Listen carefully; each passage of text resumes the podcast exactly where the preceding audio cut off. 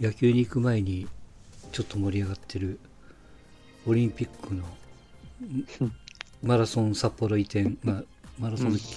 あれかな？競歩かな？札幌移転問題ですけど、意見というかね、うんうんまあまあ要はあの30日から IOC 国際オリンピック委員会かな？そこの調整委員会っていうのについて議論したと。で、まあ基本的には暑さ対策ということで、まあドーハの件もあるし、暑いところで選手走らせるのはいかんやろうとうんいうことで、え極力、まあ、涼しいところ、可能性のあるって言った方がいいのかわかんないですけど、マシなとこってやつやね。札幌でと。で、そうでも前々回から言ってましたけど、IOC っていうオリンピック、国際オリンピック委員会っていうのがあるんですよ。うん。で、そその下にあの日本オリンピック JOC っていうのがあるんですね。うん。で、この傘下に実はあの国際陸連という IF っていうんですけど、でこの IF の下に今度日本陸上陸連っていう、あれ、あえ国際陸連って参加なの？それともあ別参加って、あはい参加、別団体なんですけども、オリンピックの中の一つの競技ってことで、まあ、オリンピックやるときには入ってくるよ。あの、はいはいはい。要するに、言だからそうの、そうそう、まあ意見は言うけども、言うこと聞かんといかんっていう感じですよ。で、あの、いや僕が前回からいろいろ言ってるのは、まあまあ小池さんのあれもちょっといろいろもうはちゃめちゃでよく分かんなかったですけども、要するに、涼しいところでやった方がいいやろって、これを実は言い出すとね、まあ一時話題になってましたけど、ゴルフなんかも実はそうなんですよ。こんなクソ暑いところにあんなんやってほんまに大丈夫なんかとかね。でもっと言ったら、例えばその水関係で、まあ、水泳じゃないけども、あのトライアスロン系的なものとか、あれを例えばじゃあもっともっと条件のいいところで沖縄でやった方がいいんちゃうかとかって言い出すわけですよ。で、まあ、ドーハでこういうことがあったから、これ仮に、じゃあ今度パリでやりますと。あるいはその、はいはいえーロサンゼルスでありますと。うんで、クソ暑いから、ちょっともうちょっと上の、ロスやったらもうちょっと上の、多分シアトルとか、カナダのヘリでやった方がええんちゃうかとかね。うんパリであれやったら暑いから、もう極論言うと、じゃあモンブランの山のふもとでやった方がええんちゃうかとかね。うんそんなこと言い出すわけですよ。うん。だから、これ、IOC が言ってるのはアスリートファーストも何でもなくて、これ種明かしをすれば、このオリンピックの陸上の競技に金を出してるでっかいスポンサーがね、アメリカの企業があるんですよ。えーっと、でなんだっけ、コカ・コーラで、コカ・コーラと、いや、あのね、えーっと、えテレビ局か。そうそうそう。うん、で、三大ネットワークがボーン出してんだよね。あのゴール近辺をゴールデンタイムで打ちたいんですよ。で、えっ、と、一応こう東海岸を基準にすると、日本の6時、AM6 時っていうのが、うんえーアメリカのニューヨークあたりの午後5時なんですよ。うん。うん。で、2時間ぐらい走るじゃないですか、とりあえず。で6時スタートで日本8時ちょいぐらいに結果が決まるんで、そうなると、うん夜の7時ちょい過ぎぐらいに結果が決まるんですよ。アメリカ基本的にドンピシャなんですよね。うん。うん。で、夜中の3時にやられたかなと。逆にかなわないんですよ。うんうん、で夜中の3時っていうのはあれはもうはちゃめちゃでとにかくじゃあ3時にやるってことは客なしやなっていう感じですよ。うん。うん、でいやそれはまああり,、まあ、あれはもうありえないしあれこそアリアスアスリートファーストでも何でもなくて嫌がらせの3時みたいなもんやから、うん。まあ、あれはどうでもいいんですけどもう100歩譲って午前0時スタートするじゃないですか。うん。うん。うん。そうするとゴールが AM2 時ぐらい。これをニューヨークに持っていくと、ゴールがだいたい午後の1時ぐらいなんですよ。うん。これもやっぱね、アメリカ飲めないんですよ。うん。まあ、3時、え？だから基本的にね、えー3時も飲めなく、だから飲めて、日本の朝5時、6時スタート。うん。うん、で、これがどうやらって言われてるんで、この東京オリンピックだけのことを考えると、まあ、それは札幌でやった方がええやろっていうことになるんですけど。ここでやっぱ問題があるのが、これ東京オリンピックだけの問題じゃないんですよ。さっき言った、うんえーこれからわかんないですよ。あるじゃんローマでやる、パリでやる、ロスでやると。じゃあみんな暑いから条件悪かったら場所を変えるんかって話になるんで、うんこの基準をどっかで決めとかんといかんですよ、うん会長さんの意向というか、いやいや、暑くて危険が多くなって、思んないって言われるのも、俺はかなんから、極力うん責任回避、まあ責任回避はあれもあその通りだと思うんで、うん。ちょっと筋とこでやろうやって言うんだったら、もう根本的に、じゃあもう夏はやめて、えーうん。その9月秋にやりましょうとか、もうそこの辺も含めて話をせんといかんのかなと。で、うん。えーともう一つ被害被ってるのは、このくそ暑い夏だからこそ、夏に強い選手を選んでる国があるんですよ。うん。暑さ対策ってことで。うん。今回のあのドーハのあれで、ここでも言ったあの川内っていうのが暑さ災害でガンガン乗ってったら、突然涼しくなって、スローペースどころか速いペースになって自分がようついていかなかったっていうことが起きたんですけど、うん。これはあの天然のもんだから諦めがつくんですよ。うん。でもこれ、札幌リコガスっていうのは意図的なものなんで、うん。環境を変えるっていうのはほんまにええんかっていう問題もあるんですよ。うん。要するにあの日本のそのホームアドバンテージで同じコースで MGC っていうのをやりました。坂道もあります。じゃあこういう戦略を立てましょうっていうのは別に同じ 42. 点何キロだけじゃなくて山上がり谷上がり、うんコースの特性も含めてみんな対策を打つんで、じゃあそれをすっ飛ばせるんかということで今どっちがいいかっていうのを IOC 含めて各国に今振ってるんですよね。2案考えたけども、どっちに乗っかってくれるんやろかっていうのをやってると。うん。だからまあ今回の東京オリンピックの対策はそれはそれでいいんでしょうけども、まあ、選手がかなわんっていうのと札幌もかなわないのは、えーこれ要するに札幌マラソンってやってますけどもうん。それがまあ公認コースかどうかっていうのをまず確認しないといけないことうん。それからこの42.195キロっていうのをちゃんとやっぱ計測しないといけないんですようん。で札幌ってもうじき雪降るんですよね見えへんようになるよって話だようね。ん、そうそうでもちろんこの測る前にどっからどこまでっていうコースを決めないことに測れないわけですよ。うんうんで、まあ、それは、なんとかなんじゃねえのかな。数メーターのレベルなら、最後はけね。結局これで警備にも絡んでくるんですよ。いやいや、だって、ほぼほぼ、だって42.19 19キロまでは合うでしょ。雪太っても、大体。いや、それでこう外れて結果的に公認外れたらやばくなるからね。前、後ろ行くだけの話じゃないの。そんなに1キロも2キロもずれることないんじゃないのいや、仮にですよ。東京オリンピックでややろうとしたとしても、新国立ができるじゃないですか。あそこの周回も含めて、もう一回一から測り直しだったんですよ。うんどうなんかな、俺、そこら辺のとこあんましよくわかんないけど、まあ、雪降ってても、コースはやれんじゃねえの？と思ったんだけどね。ただ、その数メーターのずれぐらいは直せるんじゃない？と思ったんだけど、そうでもないのかな？で、それが問題になったのが、なんかどっかの、横浜かどっかでやって、実は蓋開けたら30メートル足らんかったみたいな。いや、はっきり言えばさ、別に公認なんていられなくてもいいんですよ、IOC は。オリンピックのマラソンもどき大会でいいんじゃないの？それで金メダル取った金、銀、銅でいいんだよ。世界新記録なんか作ってもらうんで結構ですって話じゃないの？まあ、それは極論やけども、公認は取らないといけないんですよ。別に、あの、しょうがねえじゃんって話。あ、ずれてた？あ、そう。でも1位、2位、3位、用意ドンはみんな一緒だし。いや、それ、会長さんの首取ります。うん、で、うんまあ、それは適当に測っときゃいいんじゃない？適当って、そんなことまで、あの、彼らっていうのはアメリカ人っていうか西洋人っていうのはさ、日本人だけではね限らんけど、きっちりかっちりいかんでも、やってしまえばいいやっていうところは絶対あると思う。いや、そんなこと言い出すと、タイムでいちいち細かく厳密に測ると、もうすっ飛ばすことになると一緒やから、ね。もうどうでもいいって、タイムなんか、だってタイムなんか測っ、タイムなんかどうでもいいっていうか、1位、2位、3位、速い人が1番、2番、3番になりゃいいだけの話で。で、や俺は思う。ああ、なるほど。まあ、それだとちなみにそのオリンピックをついでいけないからね、ずっと。うん、だから、オリンピックにマラソンもどき大会でいいんじゃないの？と思ってんじゃない？彼らは。測れないんですよ、札幌じゃ。いや、別にいいわ、5メーターぐらいずれとったって。いや5メーターそれはおる選手がおったっていうのはまずいけどさ、って話になってる。それはありえないですね。だって強引だ、うん。そういうまあ、そもういい、なのっていうのは。だから俺、最初に言った通りでしょ ?IOC のもんだから、ガタガタ言ったってしょうがないんだって。だからそれに向けて、なんか小池さんはただ単に信用がなかっただけなんだどんじゃ IOC のバックにスポンサーがあって、基本的にだからスポンサーのわがままなんですよ。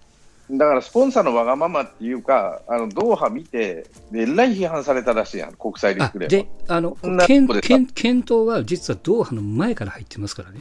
で、やってみましたと、ドーハがね、大変なことになったと。いや、ドーハは逆に後押しになったんですよ。うん、だからこれこれが使えるってことで、でなぜ札幌に決めたかっていうと、まあ、小池さん、つまはじきにされてましたけど、北海道のトップって誰ですか、まあ、まあ北海道のその札幌市じゃなくて、北海道の都知事。のあの一部と、政治家と、えー、それから国国際陸連のトップと、あとは IOC のトップで決めたことなんですよ。で、その提案で札幌に段取りが進んでたんですって。で、いつ言うかと。ひょっとしたら言わんでもいいかもわかんないけど、カードは持ってたと。で、ドーハのことがあったんで、あ、これはいい後押しになるって言って、ポーンと出したんですよ。でも北海道としてみればな、なんでそこまで強引に北海道って話札幌オリンピック、ちらあるんですよ。ああ、うん、冬の？そう、やらしたるからっていう、ちょっと、ね、でもね、餌があるんですよ。でもね、札幌って、はっきり言うとね、東京とか、うん、まあ大阪はやれなかったんですけど、札幌って今、経済界ガタガタじゃないですか。お金ないはずなんですいやだからこそ国もバックにつくんですって。うん、だから、まあ、確かにね、冬季やる国がもうどんどんどんどん手を挙げづらくなってきてるのは確からしいのね、うんうん、やってくれるとこがないので、そうなんですよ。もう大きな都市しかないから、札幌に手を挙げさすためにここ持ってこうっていう話になったんかもしれない、うん、でね、それは分からん。札幌はやりたいんですよ、うん、あの金はないけども、国のバックアップのもとに、うん、経済効果も含めて、経営にしたいの、それは悪い話じゃないと思うけどね、俺は、やってみやいいじゃんと思うし。ただ他の国がもうどんどんどんどん衰退してきてるから、冬なんかはね、特に。それともう一つは、やっぱドーハの責任を取らされるのは麻酔っていうのがあったので、これはいいチャンスやっていうのもあったかもしれないし、もう一つは、小池さん外されたのは小池さんに信用がないだけの話でね。いや小池さんって東京都に別に権利がないってそこだけのことですよ。うん、そそれもそうやし、小池さんに話がなかったって言うとってんで、あのおばちゃん怒っとったわけでしょ、私、何も聞いとらへん。うん、いや、それはに小池さんが言うべきことは午前3時にスタートじゃなくて午前6時で大丈夫やっていうその裏付けを説明せんといかんかったんですって、うん、そのために300をかけて道路を整備しておたくらここで一応うんって言ったやんっていう。そこをもう一回やらんといかんかったのにもう午前3時なんかバカみたいなことですからねなんでも、うん、アホみたいなこと言うとるし、うん、もう一つはその前に知事就任した直後にいろいろごちゃごちゃしたやん、あのおばあちゃん。できもせんことです。あのひっくり返してみたりさ、まあまあまあ、迷惑話をいっぱいしてくれたわけよ、IOC とか、まあの組織委員会から来たら、ね、うんうん、で、そこから見たら、あのババアの言うことなんか聞いとったら大変やと。で、さっさと、もうこっちで決めてしまうと。もうええええと、森さんええやろって言ったら、森さんも、ああ、はいはいってなっちゃったわけよ。で、あのおばんはテレビ出まくって、ああでもない、こうでもない言うとるけど、結局いろいろ見てみると、信用されてないから、東京都は中に入れてもらえなかったっていう話ね。うん、小池さんの噛みつきはね、あれは必要なことなんですよ。だから小池さんとりあえずパフォーマンスとして小池さんはやっとかんと選挙もあるしねって話になるわけです。いや、その、決まっとるやんて。JOC、それから NF っていう日本の陸連にのにとっても小池さんが噛みつく必要性があるんですよ。まあ、彼女しか噛みつけないんですよ、結果がダメだったとしても。ただ、かっこ悪いよな。まあ、それはしょうがない。中に話の話の中に入れてもらえないっていうのは。噛みつき方間違えるからこんなことになるんであってね。アホやな、このおばはんはと思って見とったけどさ、うん、俺も。笑えてきて、笑えてきたけど、それはいいんやけど、うん、でも、あの、暑さ対策しましたから、日本のアスリートはかわいそういや、アフリカのアスリートは大喜びかもしれんぜって話だよね。暑さ対策をあんまり考えなかったとかさ。これ、ほんで。勝負になるね。日本人はいいけど、他の国は OK かもしれんじゃんって話になるとさ、うん、一概には言えない。これ、これ万が一札幌でやって暑なりましたと、うん、なった時にどうするかですよ。うん、その時は誰が責任、責任はとなんでもいい、うん、そんなもんやでって話になるわけやんか。来年でいいかかもしれない誰が責任取ると思うよ。それ金かけて、なんかこれから300、400ぐらいまたかかるんですよ。うん。でもそれはどっかから払わせて、予備費あるやんけって話になって、お前ら金持っとんのに出さんかって言うとんだよね。まあまあごちゃごちゃしてますけど、まあまあとにかくオリンピックのちょっとね、きまあ、あの綺麗じゃない部分が見えましたけども。いや、そんなもんだ。いやだからね、アスリートファーストで言うんだったら、やっぱそこをケアしてあげないと、今後のためにも。アスリート、だって8月のクソ暑い時にスポーツすること自体も、アスリートファーストでもなんでもないやんっていうね。本当にアスリートファースト考えったら10月にマラソンだけやりゃええやんって思うわけね。極端なこと言やんね。うん、そこまで時期時期ずらしたからって何があかんのって話になってくる。まあまあね、はい、そういうことなんよ。だからそんなことは分かってんだそんなことは分かってんだけど、その中でどうするかって話になってくるから、うん、だから大事なのは、これが一つの結果で残るんで、東京から札幌に移した時のこうプロセスをちゃんとしとかないと、同じことがやっぱり他でも起こるっていう。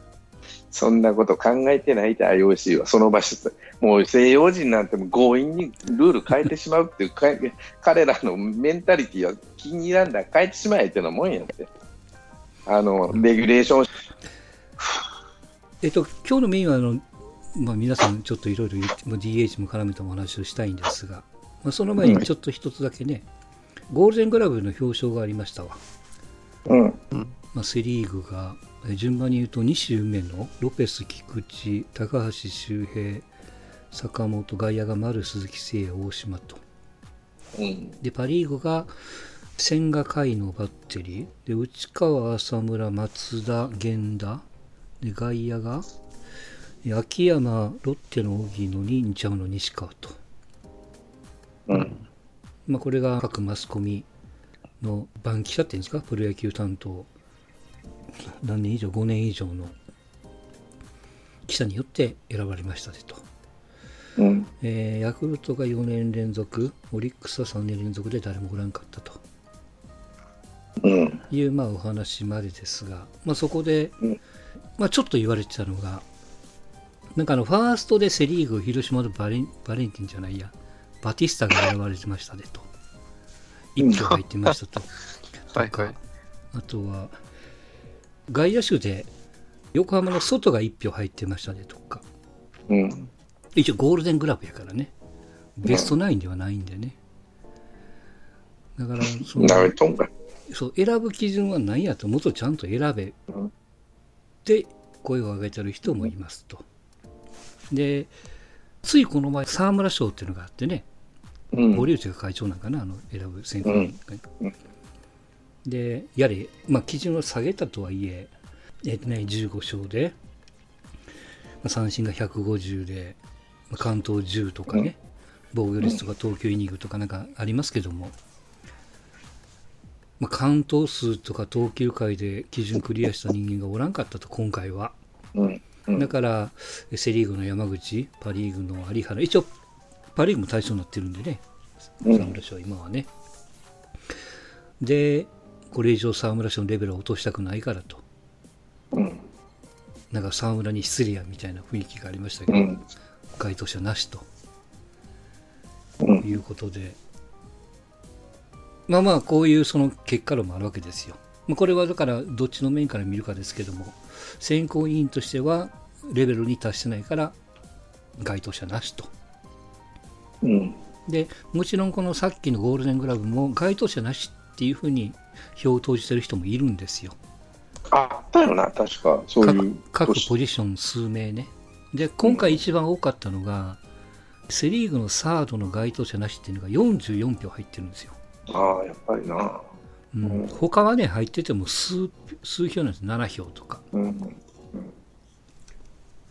で、僕からしてみれば、この広島のバティスタなんか、これむ、まあ、まあ要は無区票みたいなもんやからね、1票。うん、こんな1票にごちゃごちゃ言ってもしょうがないんやけども。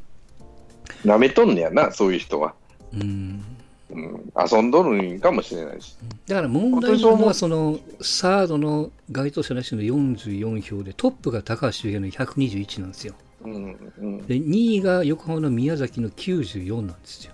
うん、うんまあまあ結構競ってますわな。トータルで有効が299なんで、セ・リーグの場合は。うん。うん。当然半分にも達してないし、うん、向こうがそんだけあるってことはちょっとでかいでと。まあ、たたまあ、ただ、その票が多いからポッと選びましたっていうね、うん。ことですけど、どうせ噛みつくんならこういうとこまで噛みつけようと思っちゃったけども。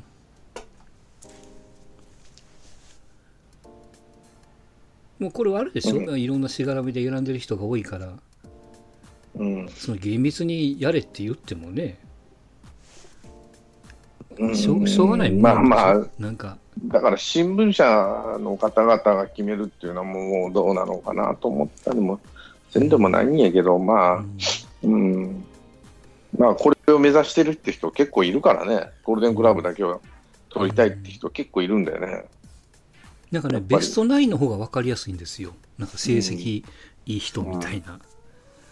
うん。だから、例えば、まあ、梅野、まあ、梅野にケチはつけるつもりはないけど、うん梅野かって感じないけど、うんただ小林は、梅野が小200林、相沢がうん58、小林が32ですよ。小林は出てないからかっていうところもあ、まあ、型だけ言うと小林になってくるんだけどね。でね、キャッチャーは半分試合出てんといかんのですって。そういう基準があるんですよね。ほとんど半分にまで届いてなかったかな。確か小林。届いてたかな。っていう感じで、梅野はもう100何試合をうん構えとんでしょ、うんかぶっとんだから、まあやっぱ、レギュラー選手優先になってくるやろうし、例えば、去年まで取ってた菅野は、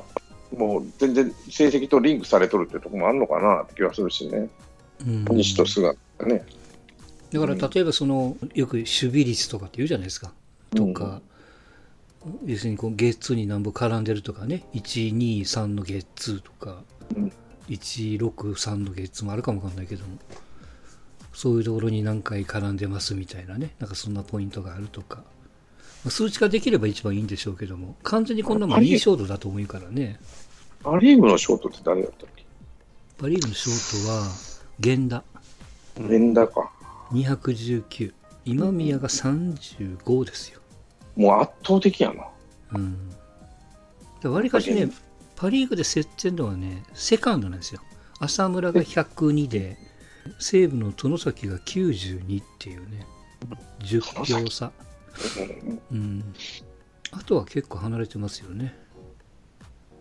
でも源田ってやっぱそう思うと守備、うん、ちょっと前まで今宮、今宮言ってたけど、やっぱ源田の方がいいんだな。うん。まあ、もともと守備の人で入ってきましたからね。トヨタかなんかでしょ、この人。うん。トヨタ。うん。いい、いいもんな。青森かって。青森じゃねえや。あっちの方の人やね。うん違ったベストナインはひひっくり返るんじゃないですか？わかんないけど。うん。うんあれ、ライオンズはショートは、ショートやなあとね、そうそう、パ・リーグのピッチャーが1番が千賀の82票、うん2番が同じバンクの高橋ですよ。あ。あれが70票。これ競ってるんですよ。で3あんまり番目が有原かっていう。うん。うん。まあ、野球選手のある野球センスうん。がやっぱないと、ピッチャーってできないから。うん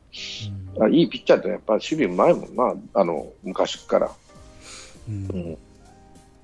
昔は西本、桑田真澄の連続やったけどね、うんうんだからど、なんかこう、ベストナインとこうごちゃごちゃになるというかね。うんう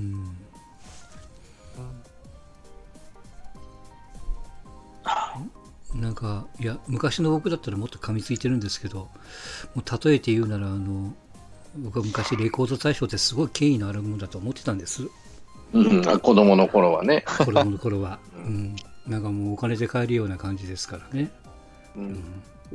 あれはあの時のレコード大賞じゃない。さ いや、まあだから、やっぱりあの選ぶ人にもそのプライドがあったっていうか、責任感があったんじゃないのかなと、今回の、いや、まあ、ゴールデングラブもそうなんかもしれないけどね、もうレコードレコード大賞はももうだんだんだんだんもうお金になびいてきたような気するからね、いや、ピンク、まあ、ピンクレディー AKB とかね、あもうだダメですね、ダメダメ。あのから、平成、うん、平成に入ってからね、価値観がもうバラバラになったと思う、うんそういう意味では。いやだからこそ、もう結局、周りがとにかく言ってもこう選んでる人の、まあ、数字だけはちゃんと出てるから、何票っていうのはね。あともう一つは、まあ、まあ、ゴールデンクラブはどうなんかわからんけど、ゴなその、うん、印象っていう数字的なものとか印象でしか見ないってなるとさ、うん、そのプロの目から見たのと、そのまあ、新聞記者もプロに近いんだろうと思うけど、我々より目が超えてるんだと思うけどさ、うん、その沢村賞って、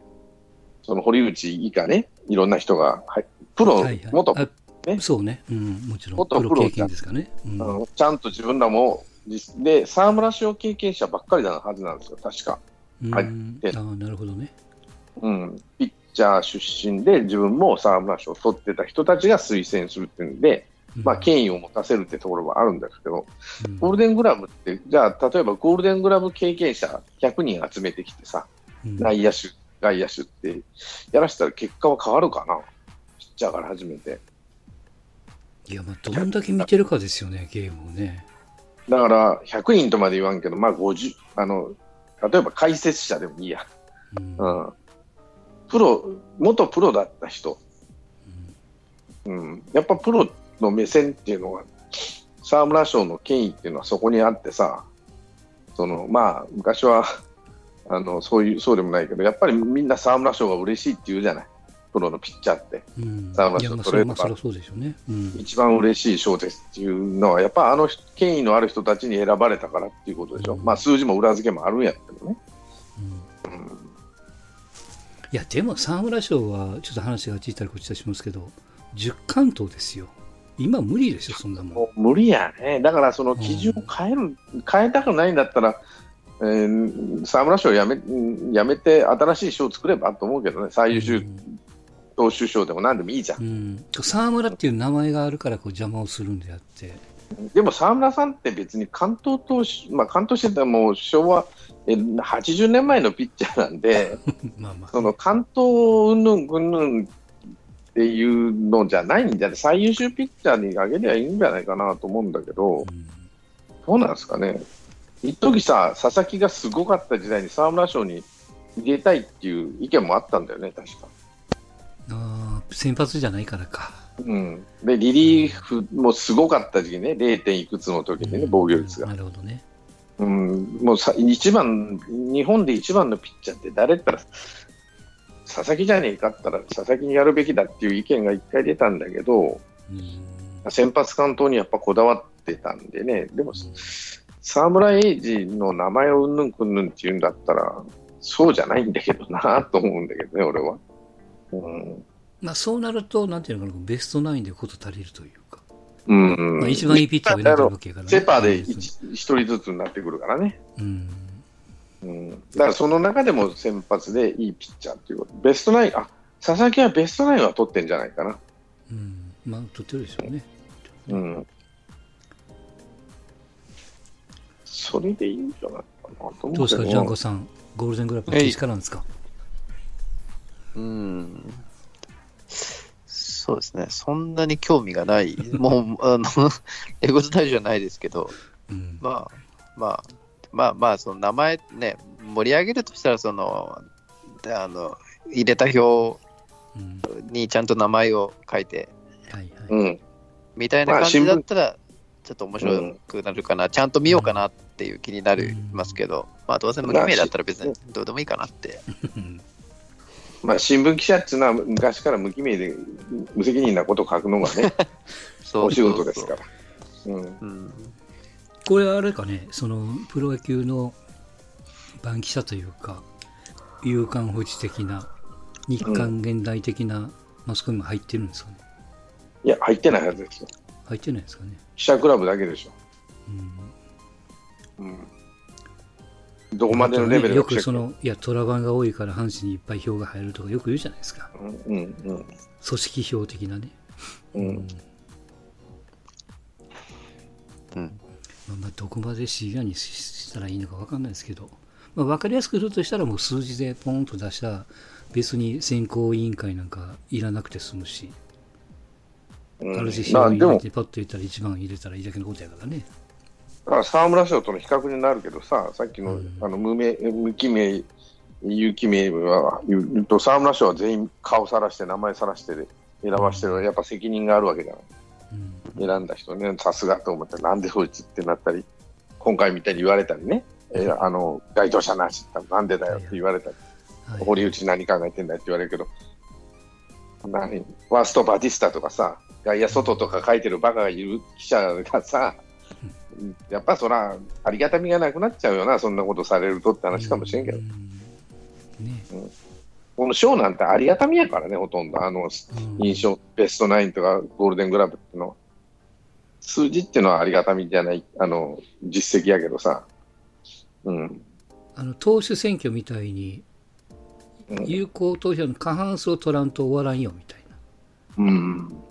で、どんどんこう、ケツを切ってて切ってて、最後、3人の中で誰みたいな。そうやってやるとはっきりするからいいかもわかんないけどね。3人の中だったらどれかってピシッとするじゃないですか。うん。それこそバティスタ入れてる人もロペスに入れるかもわかんないし、最後の最後にね。うん、うんどう考えたってそうだろうと思うけどね。そうやって削るしかないのかね。うん、うん、まあまあ、でも、僕はもうその見くじら立てんでも、もういいんちゃうって思っちゃってるからね。う。ん、だからそんな中でももう圧倒的に数字を取るっていうのはやっぱり